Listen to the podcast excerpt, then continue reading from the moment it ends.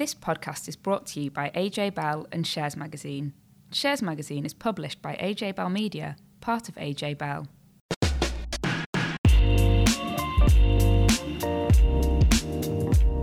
Hi, welcome back to Money and Markets. I'm Laura from AJ Bell, and with me is Dan from Shares. Hi. So, this week we're going to talk about how to save money for your children, why you should pay attention to directors dealing in their own shares, and the latest fund manager departure. So, we're joined by Lisa Webster from AJ Bell this week, who is one of the technical gurus at the company. Hello. So recently we had the news that a big name fund manager, Alexander Darwall from Jupiter, is going to leave the company and set up his own firm. So Laura, what does this mean for investors? So it was announced um, earlier this year that um, Alexander Darwall, this um, well-known fund manager, was stepping down on a couple of the funds at Jupiter, but he was going to carry on running um, the Jupiter European Opportunities Investment Trust, which is a pretty popular trust, and he was going to continue to have a role at the company, um, kind of overseeing departments and divisions. But now um, we're a few months down the line from that, and it's actually transpired that he's leaving the company. He's setting up his own firm. this might have echoes of Woodford, who did did a very similar thing. Prominent fund manager, ran a lot of money, decided to strike out on their own. Um, so the the board of the trust is weighing up whether it will move with him or, or stick with a different manager, as um, investment trusts can do. But I thought it would be interesting to look at other fund managers that have done similar things. So they've left a big fund house and set up on their own. Um, is that so? It is quite common, isn't it? You know, if you get your such a celebrity status you feel the confidence to go on your own? I totally thought it was, and then I went through all the the the like uh, looking at which fund managers have actually done it. And there's not that many in recent years who have truly set up their own shop rather than going from a massive asset manager to a boutique firm. So Richard Buxton was a prominent example where he moved to Old Mutual Global Investors, and then there was a kind of management buyout of that, and he's now at his own firm. But that was kind of through a slightly circuitous route, so I excluded him. So we have Neil Woodford is obviously the most famous example. Um, Richard Pease, so he used to work at Henderson, and then he took his fund and set up Crux Asset Management. Um, Nick Train is another example. So he's been at Lindsell Train, which he set up with Michael Lindsell um, for a number of years. But before that, he was at M&G running lots of money there. Um, someone called Barry Norris, who lots of people might not have heard of, but um, he set up Argonaut and was running a couple of funds there. And then there was a trio of people that came out of Schroders who set up a uh, asset manager called Sanditon that's still quite small. So some people, um, Julie Dean is probably the most well-known name out of that. Okay. And she ran yeah. lots of money at Schroders.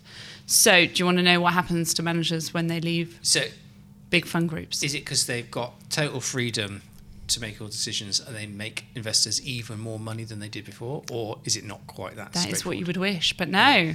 So we looked at. Um, I might not bore you with the techie details of this, but you can have a look at how we actually look, work this out on um, the shares website. But we looked at their average alpha generation, so their performance above the benchmark. Um, at their old firm when they were in these big asset management companies and then looked at that after they moved and set up their own shop. And on average, they produce less alpha after they've set up on their own than when they were at a big fund house. Oh, is that? Do you think that's because they've got not as many people behind them? If they, you know, setting up your own business, if they've got a small sport team, uh, or, or is it not?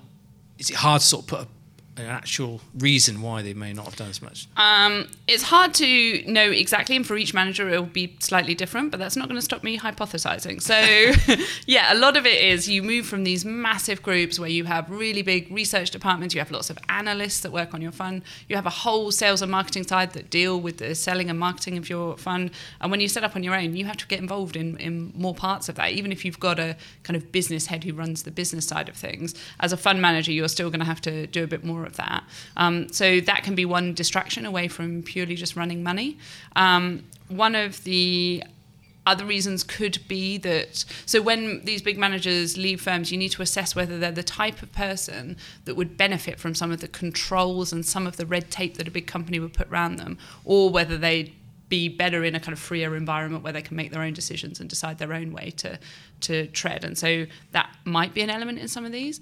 There's another big factor in this, which is if you're a fund manager and you've had a massive losing streak and your style of investing has been out of favor for ages, you're not going to decide to set up on your own. You're not going to think this is the time when investors are really going to follow me. So what you tend to see is these managers will have had a really long period of outperforming. They'll think, I am awesome. I could totally set up on my own.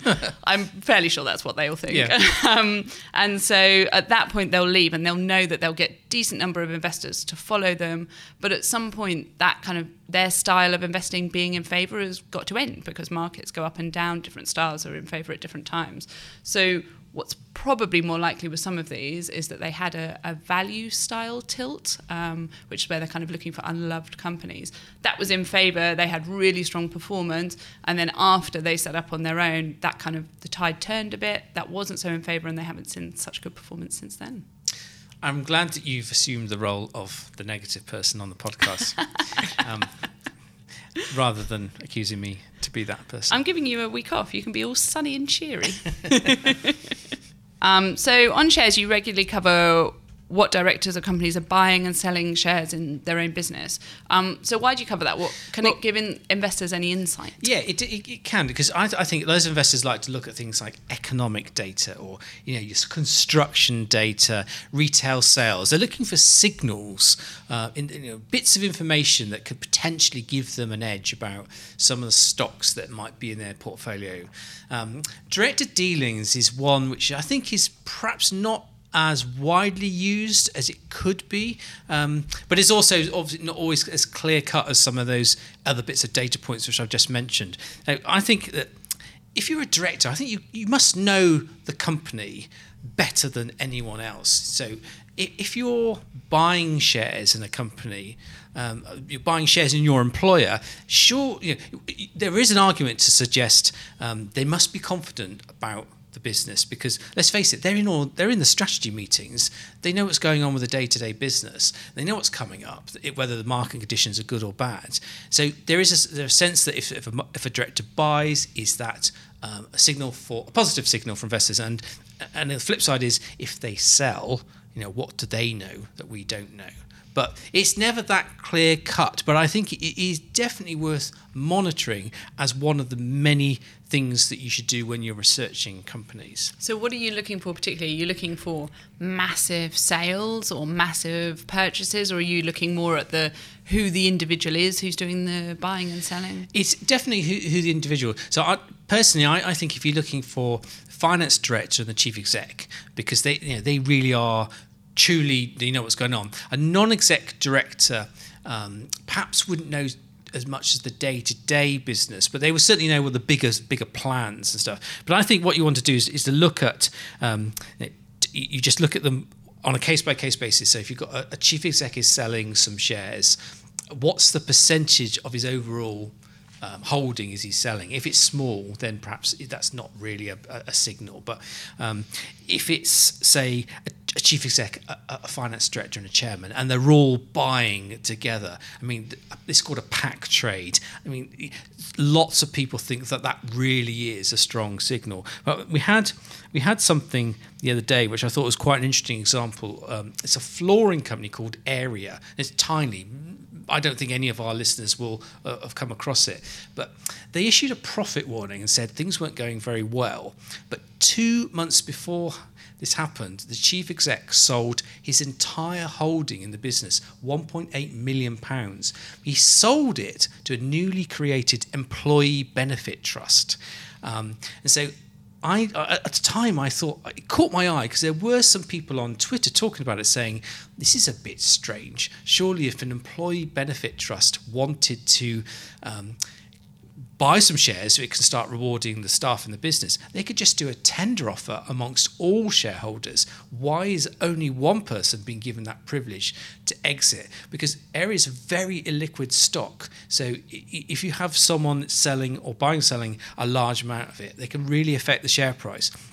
Um, so they, so that was in April, and then in June this profit warning. So the profit warning was saying, you know, the second quarter of the year has been difficult. So you could argue that uh, you know, April, they may not have known about the problems that may have arisen in, in May and June. But and there's lots lots of people sort of saying this is a bit iffy. So I think you know, there is. It's worth bearing in mind that there are some rules that prevent directors from dealing shares at certain times.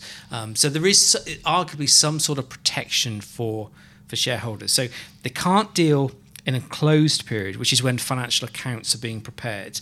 They cannot buy and sell if there's undisclosed information such as a possible takeover or big contract win or loss. So if a director knew that trading wasn't going very well, they wouldn't be allowed to deal. So you, you, you could turn around and say, well, this Airea example is you know, it's followed those rules. I don't know. I haven't spoken to the company, so um, but I think it's it's it's an interesting thing where there is there are some sort of particular times when you can do these things. So, but otherwise, if someone is transacting, um, it's definitely worth looking to see what they do. And I guess also looking at a kind of repeat pattern. So if someone has been, con- even if they're not selling a large chunk, if they've been continually selling every couple of months over the past year or something, that might be a bit of a red flag as well. I think so. Yeah. I mean, continue. There's there's the guy who runs um, Rico Back, chief executive of Royal Mail. He's been buying on many occasions since last summer.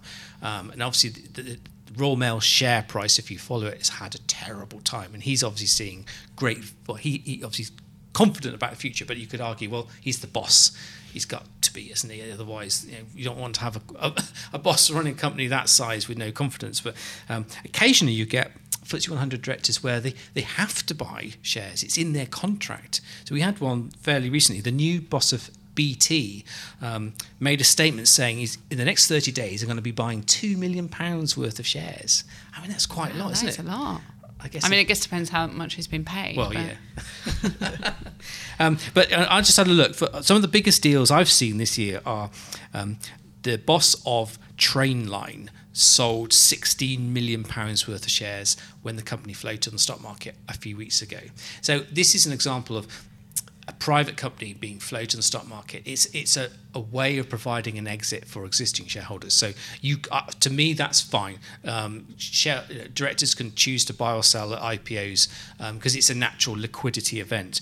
But then you had the ASOS co-founder Nick Robertson uh, earlier this year sold 15 million pounds worth of shares. Wow, that's a lot. Um, so uh, just just one sort of final point to consider is that when when you're looking at this information about directors' dealings, don't simply blindly follow. Don't just copy what they're doing. You must try and understand what's actually going on.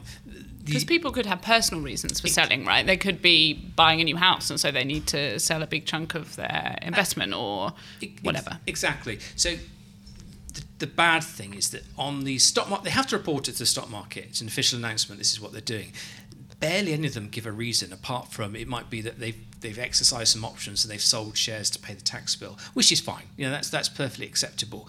Um, I know for my role as a journalist, when I call up companies and ask a question, they say, "Well, you, know, you can't report it, but actually what's happened is this person's getting divorced or or they're buying a new house and stuff. So th- quite a lot of the time is it, it's a fair reason why they're doing it, um, and perhaps actually for transparency reasons they should they should say these things, um, and it would help to give the correct message to the market. Um, but I don't yeah don't follow these exactly what they're doing. You must do your own research on it. But I do think that they are signals that are worth keeping an eye on. So, Lisa, we're now in school holiday season, so lots of parents are wondering how they're going to juggle childcare and, and pay for it over the summer months. But um, you've got some tips for busy parents who might have some spare cash at other times of the year that they want to put away for the longer term for their kids. So, what should they be doing? Putting it in a pink piggy bank for the kids. um, well, that's one option, I suppose. But if you want to get get a bit more back uh, for your money, uh, there's three sort of main ways that you can invest for children if you want to if you want to invest in, in stocks and shares and get into the markets. Um, so they're junior SIPP, uh, junior ISA and bare trust dealing account. Um, the first one that most people will probably look at would be a junior ISA. Um, so, like the adult version of an ISA, uh, it's a tax tax advantage wrapper, so you uh, don't pay any income tax or capital gains tax on any investments held within the junior ISA. Um, it's open to any child who's a UK resident under the age of 18. Uh, and their parent or legal guardian can open that for them. We do uh, get quite a lot of inquiries about grandparents and things, grandparents wanting to invest for their grandchildren, uh, a bit of spare cash. Um, they're absolutely fine to invest in a junior ISA, but the condition is it has to be the parent that sets it up in the first place. And when it terms of sort of making the investment decisions and managing it, it can under HMRC rules, it can only be the parent that does that, even if it's the grandparents who are actually funding the account. So grandparents can put money in, but parents Yeah. have to decide where it's invested and have to open it in the yeah, first place. That's it, spot on. I mean, parents can pay in as well. That's absolutely fine. You can anybody can pay into you know into a junior ISA for the benefit of a child. Um, all the subscriptions that are paid into it are treated as gifts to that child. Um, important thing to know is once you put your money in, you can't get it out again. Um, the money So you can't raid it if it comes to summer holidays and you really need to pay for that childcare or Yes, precisely. um, the money is locked away until the child turns 18. Um, And then this is one of the big criticisms that people, some people have of a junior ISA is that age 18, that money becomes the kids and they can, you would hope they would not splurge it, but they can splurge it. Yes, yeah, you're spot on. Uh, basically, as soon as the child hits their 18th birthday, it converts to an adult ISA, obviously in the child's name, and they have access to it, so they can do what they like with it. Now, uh, as a parent myself, you know, we all hope we uh, raise responsible children, um, and that when they turn 18, you know, they're not going to blow it, and they might use it on something a bit more worthwhile, like you know, going to university or you know, towards a first house or something. Uh, but you don't know what the outcome's going to be, do you? You can't guarantee that. So it is something to bear in mind. Um, you know how much you want to put into it you know because there is no control once they hit the 18th birthday it is the child's money um, So how much can you? What What's the current uh, amount, maximum amount you could put into a junior ISA? yeah so for the 1920 to this tax year it's 4,368 pounds is the annual subscription limit. It does go up every year in line with CPI increases. Um, so it goes up each year. Um, they always make it divisible by 12 for those that want to make monthly regular monthly payments. Um, it goes in. Um, I mean it can um, put some projections on this. You know, if you if you set one up uh, for a child that's born today and you pay in the maximum every year, I made a couple of assumptions about you know CPI going up, so the subscription limit going up two percent a year, and if you make an assumption of five percent growth, uh, by the time the child turns eighteen, you'd have a fund of just over one hundred fifty thousand pounds. I'd have liked that at 18. Yeah. I can't guarantee Yeah. I wouldn't have splurged it though. Imagine what sort of gap year you could have with that. Gap year. Yeah. a very good one. you could have had a lot of fun. Um, yeah, so it, it is quite a substantial fund. So, but obviously, you know, it's it's a good tax efficient vehicle. You know, you don't have to put the maximum. in, Obviously, putting in, you know, what what you can afford. Um, you know, just using it for gifts. I mean, I have junior ISAs for my children. We don't put an awful lot into it, but we use it for par- for gifts from grandparents and things like that, birthdays and Christmas. If they want to put a bit more in for a nest egg, you know, if it's you know, it's quite useful for for things like that. What's the benefit of using that rather than just the parent putting the, that money in their own ISA? Because then they've got more flexibility of being able to access it if they want to or if the kid wants to spend their money on something. And also, you don't have that issue around age 18. Yeah, I mean, I suppose um, there is the fact, I suppose it removes the temptation to blow it or use it for other purposes by the fact, you know, it is going to be for the child. They can't touch the 18. So if you want to have it as a university fund, as an example, um, there's sort of no danger of it being used for something else in the meantime. Um, obviously, for those people that use their 20,000 allowance uh, for their own ISAs, it's an additional allowance as well. So, you know, the child gets their own allowance on top of it. Um, so there is, you know, more they can do. If you want to keep it separate because you have a different investment strategy, you know, if you're starting off, you know, for a child that's very young, uh, you know, we do see applications come in from very organised people that do it. You know, the child's, you know, two or three days old or something, and they're setting it up. Yeah, it does happen. Um, you know, you know, and you know it's going to be locked up for 18 years. Whereas if you have, you know, other funds which you're using on a more, of you know, for other things on a shorter term basis, you know, keeping your different investment strategies and things. So, um, you know, there's, there's lots of reasons um, why you would do it. And just like a ring fencing that you know that its money is for, you know, one for each child you have or, or, or whatever to keep it sort of quite distinct rather than sort of like a one merged pot on it. So we, you mentioned earlier about the junior SIPP, which is that sort of self-invested personal pension. Now we, you know, if you if you sort of follow the world of personal finance, you know, these SIPPs are quite common, but junior SIPPs don't Mm-hmm. tend to be mentioned too much. Is that is that? Should we read something into it that, that actually they're not popular because there's better ways of saving for your child? Or I think the junior SIPP is definitely one for the long game. Um, at the end of the day, it's a pension, so it means that you're not going to have access to it. I mean, under current rules, you can't access your pension until you're age 55. Obviously, as longevity and rules change, you know, state pensions going up, we know that access to personal pensions is likely to go up as well. That's already we've been told that's going to happen. It's not been written in legislation or anything yet, though. Um, so, you know, a child born today, you know, you start putting money into a junior SIPP, um, age thinking they can access at age 55, it might be age 60 by the time they get there. So that's obviously quite a long-term plan to be putting that in to save for your child's retirement. Um, and I think it's one that, you know, most people would probably use other vehicles first, use their allowances elsewhere, such as, you know, junior ISA look up till they're 18, um, possibly in a dealing account, which I'll come on to in a minute. Um, but, you know, if your allowances have been used up elsewhere, it's still, there's a tax efficient way of getting money into the junior SIPP. And because you get tax relief on the contributions going in, there is a bit of a bonus element with a junior SIPP, which you don't get, you know, with a junior ISA or with other vehicles. Uh, because even for children that have no earnings, um, again, if they're UK residents, uh, you could put the money in. Um, you put in two thousand. The maximum is two thousand eight hundred eighty pounds that that a parent would give to the child usually, or could be a grandparent. It could come from again, um, but the government will top that up. Um, at just three thousand six hundred pounds.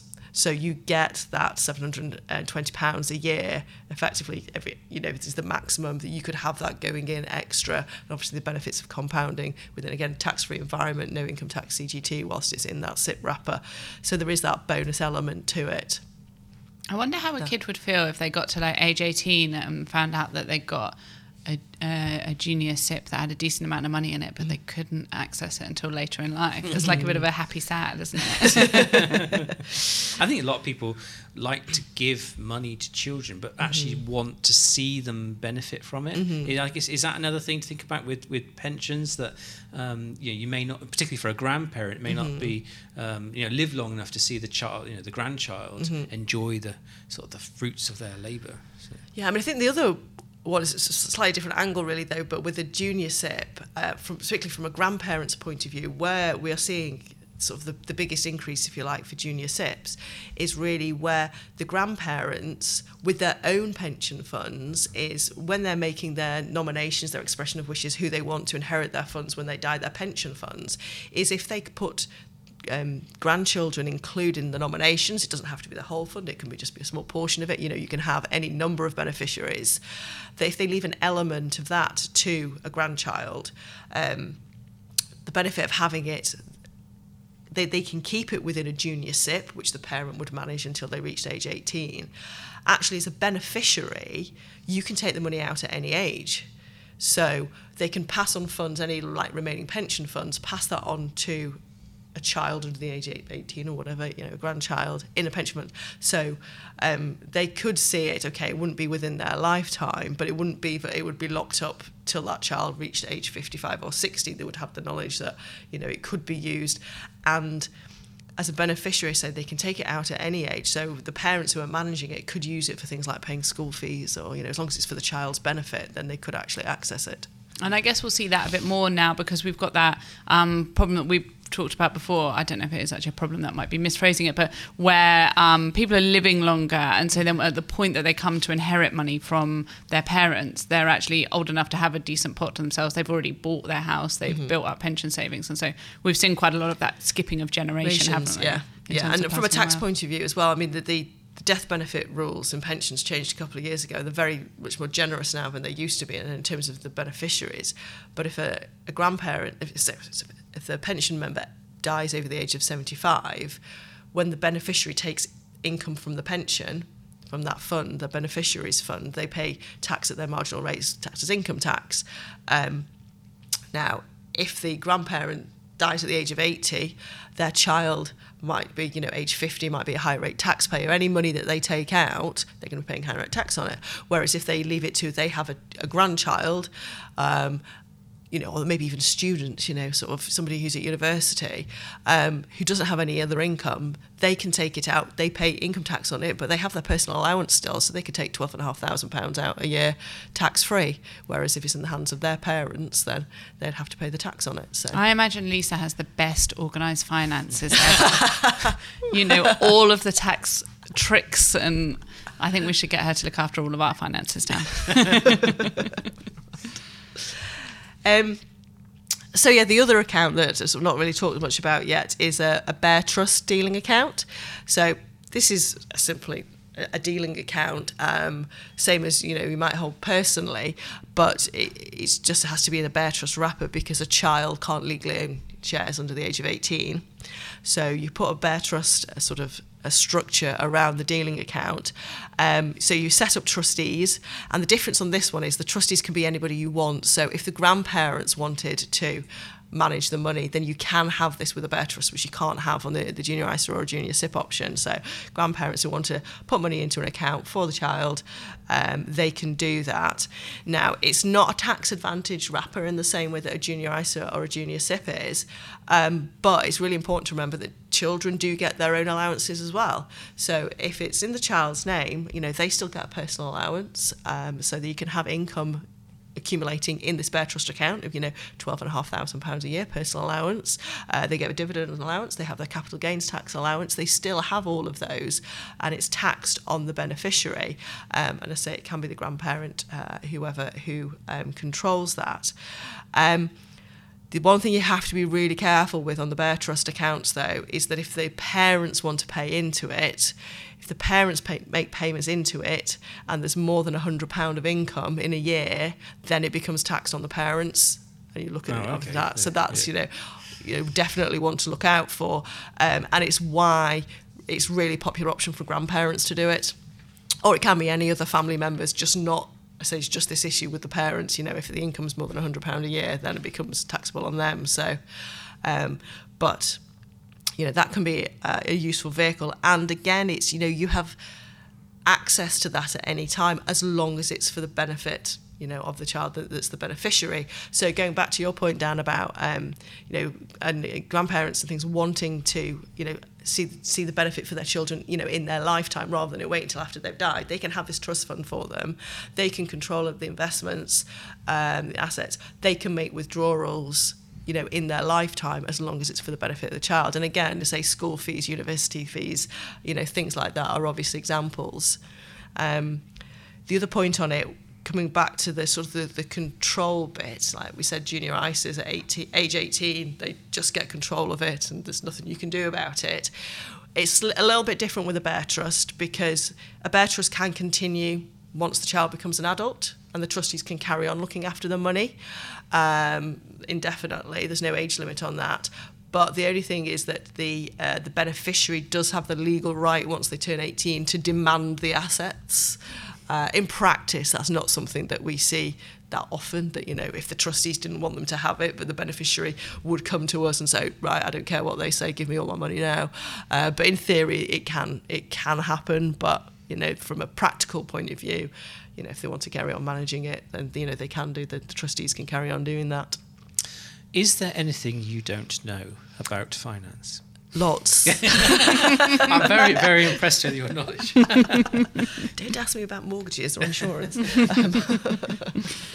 Um, so thanks a lot for listening this week. As ever, you can send any thoughts or ideas you have to podcast at ajbell.co.uk and we will see you next week.